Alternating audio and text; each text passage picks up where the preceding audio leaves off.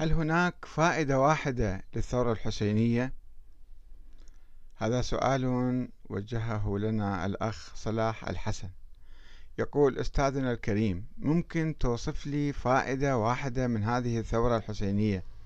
أكون ممنون. فائدة أقصد للعالم الإسلامي. وأجبته بما يلي وأثار سؤاله وجوابي أيضا نقاشا طويلا أقتطف منه بعض اللقطات.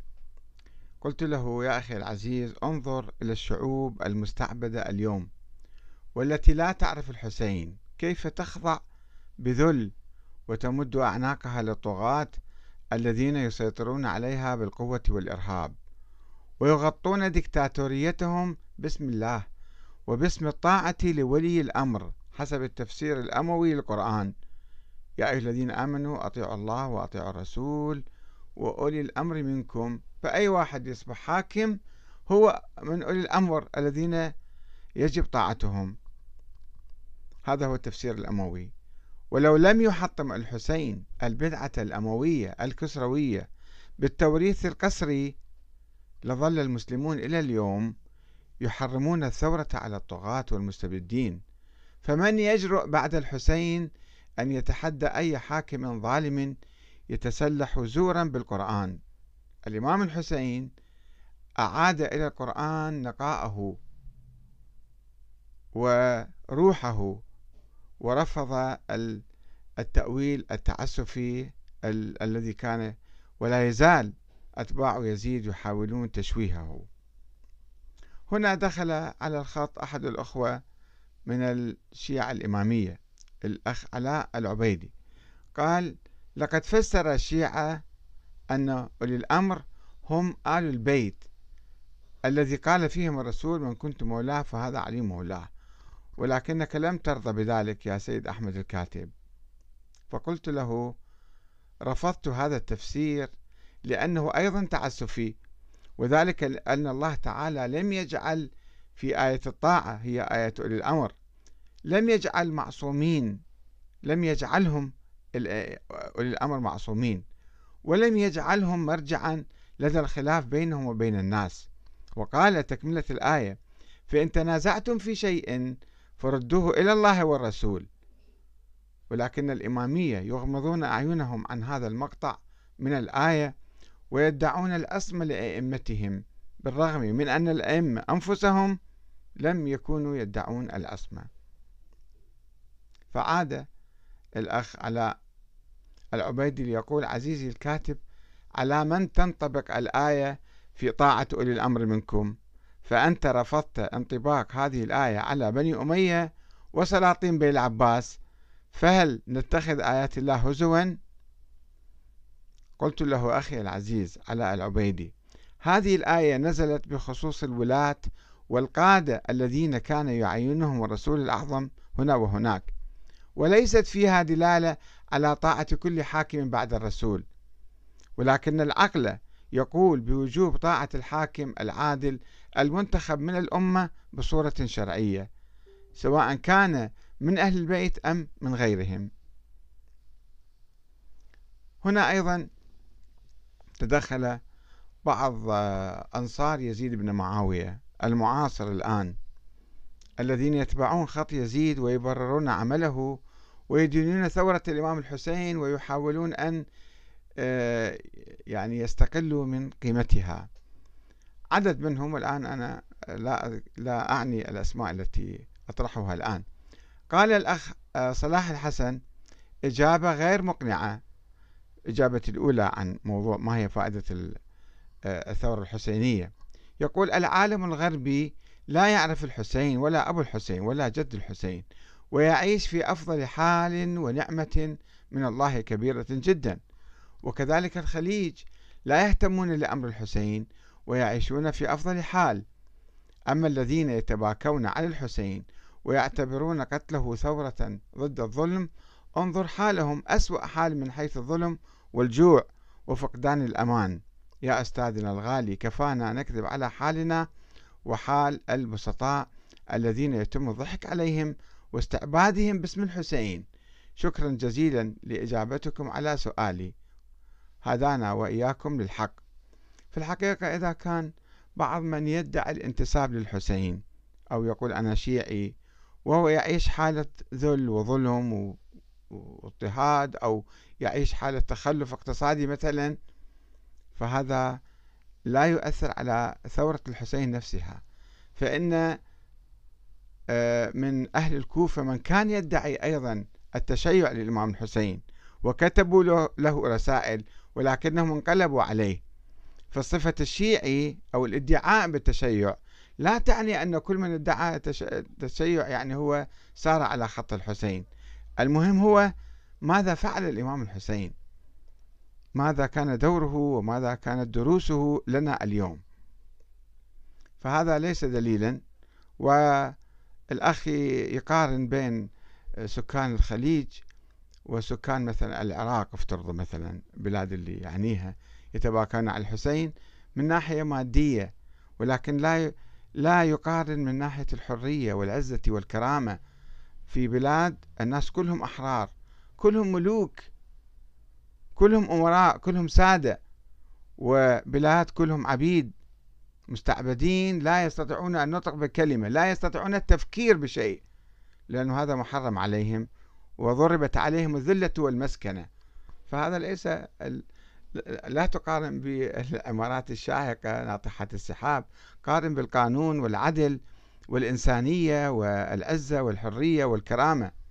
والدور السياسي للأمة في مقابل الحاكم. آه، على حال هو لا يفهم هذه المعاني فقط يفهم البنايات والأكل والشرب كباقي يعني أجلكم الله منهم. الأخ أبو ليث الخزرجي يقول التاريخ الإنساني مليء بالثورات على الطغاة وسيظل كذلك والمحرك الثوري هو الظلم والحتمية تقتضي أو تقضي أن يبرز أحدهم ليقود الجموع الثائرة ويحدث أن يفقد حياته. ليس بالضرورة تذكرهم بطريقة غير حضارية. نحن لم نتحدث عن طريقة التذكر.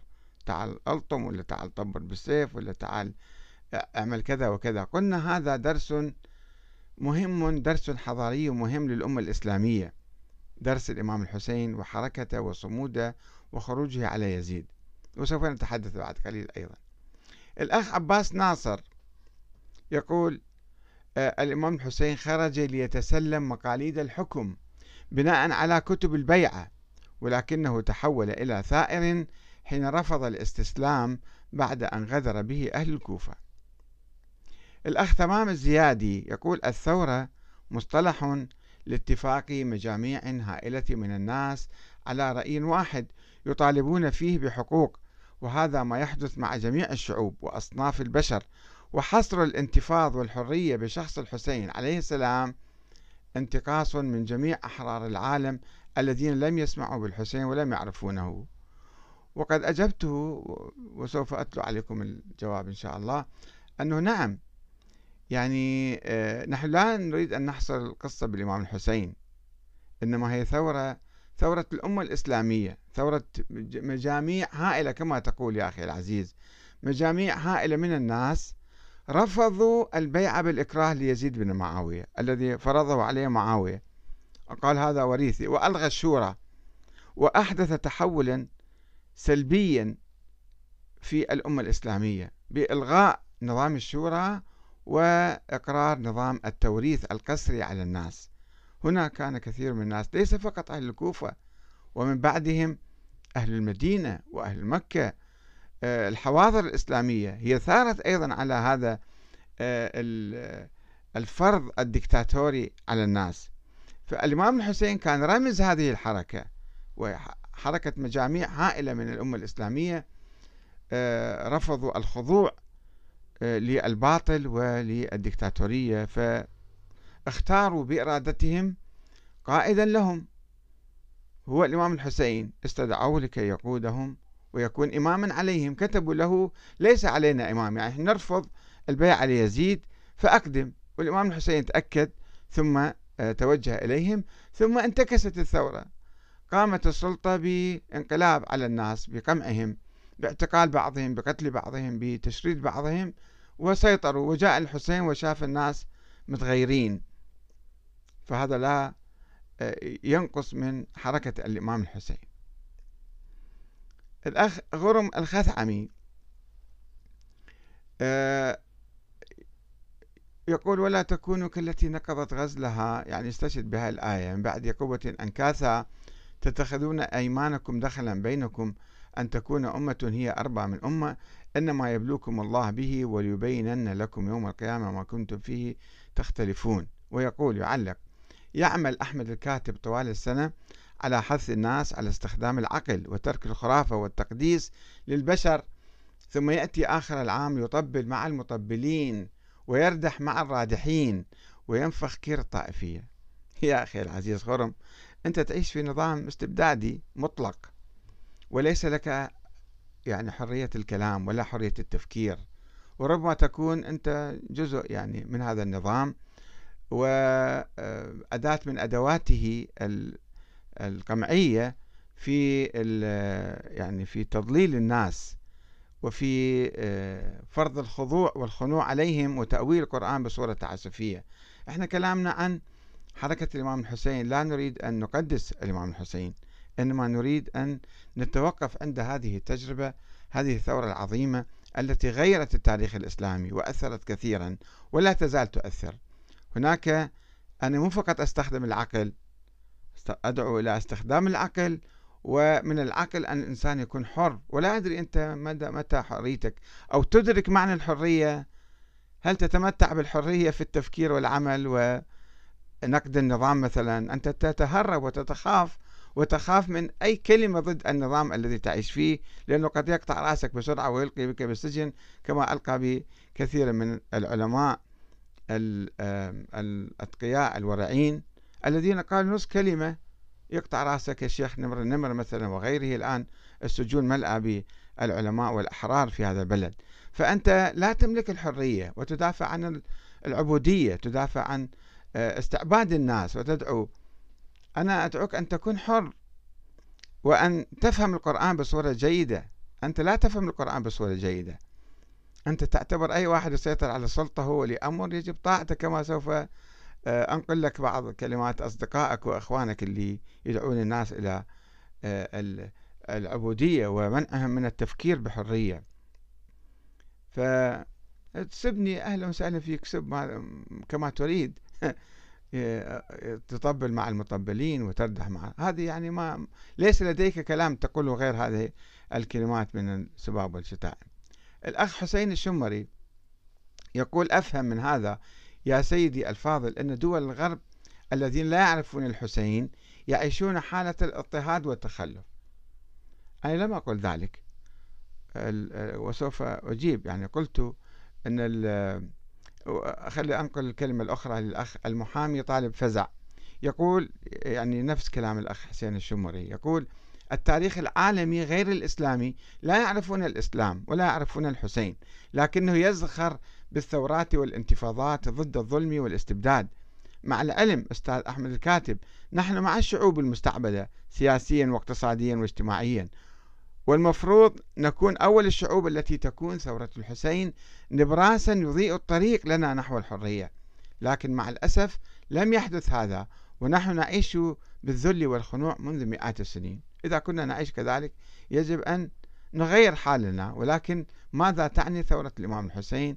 وإذا كان الغرب يعني لا يعرفون الحسين وهم آه، يثورون ضد الظلم والاستبداد. قلت له للأخوة ولغيرهم أيضا قلت الحرية توجد في فطرة الإنسان وكذلك طلب العدالة بغض النظر عن الدين والقومية والمذهب.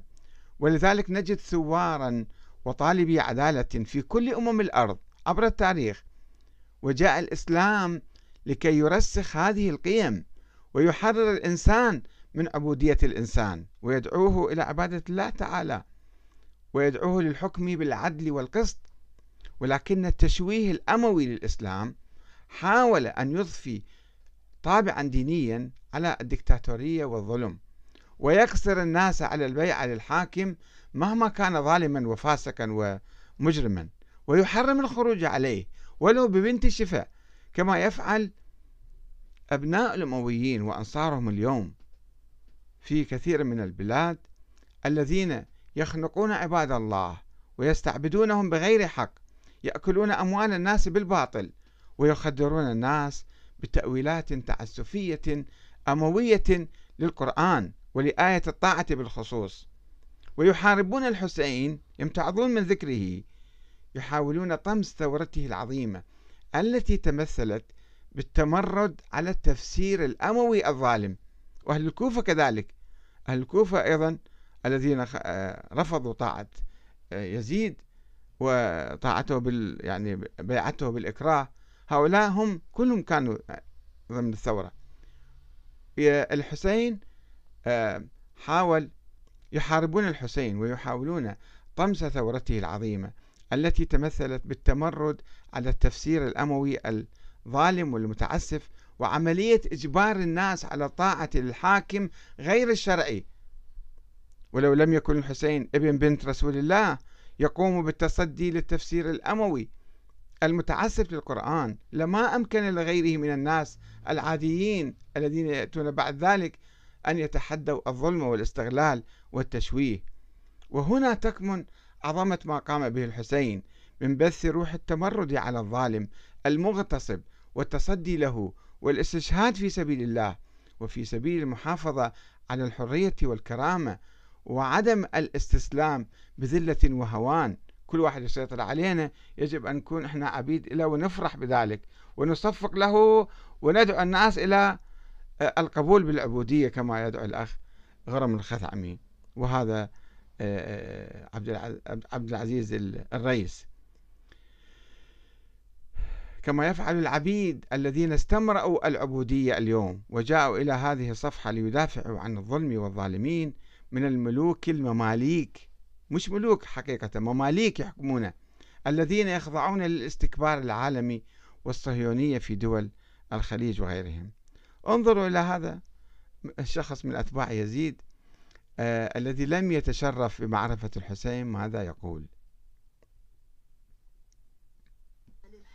سواء كان ملكا أو رئيس دولة إلى آخره له نصف ساعة في التلفزيون يخرج على الهواء مباشرة يزني ويشرب الخمر، شو موقفنا منه؟ على الهواء مباشرة يزني ويشرب الخمر، إذا كنت أمامه انكر عليه ولو بصوت مرتفع، ولو قدام الناس، ولو أمام الناس، لكن تراعي المصلحة والمفسدة، أما إذا كنت وراءه لا تذكر اسمه.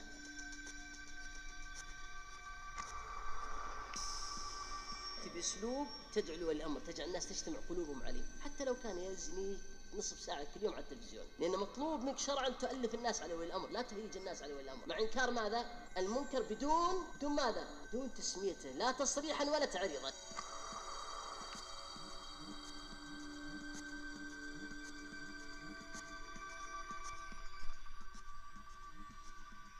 نعم. لاحظت كيف يعني المشكلة؟ هذا الفكر الذي تكرس فكر سلفي أو حتى سني أستطيع أن أقول تكرس عبر التاريخ أن أي حاكم يأتي ويسيطر علينا كما قال الإمام أحمد بن حنبل مؤسس المذهب السني. قال أي واحد يعني يسيطر على هذا ويقال له أمير المؤمنين خلاص تجب طاعته ويحرم واحد يبات بالليل ولا يؤمن بشرعية هذا الحاكم. وإذا واحد اجى وانقلب عليه خالف هذا الحكم الشرعي اللي عنده يعني فتجب طاعة الثاني وطاعة الثالث والرابع.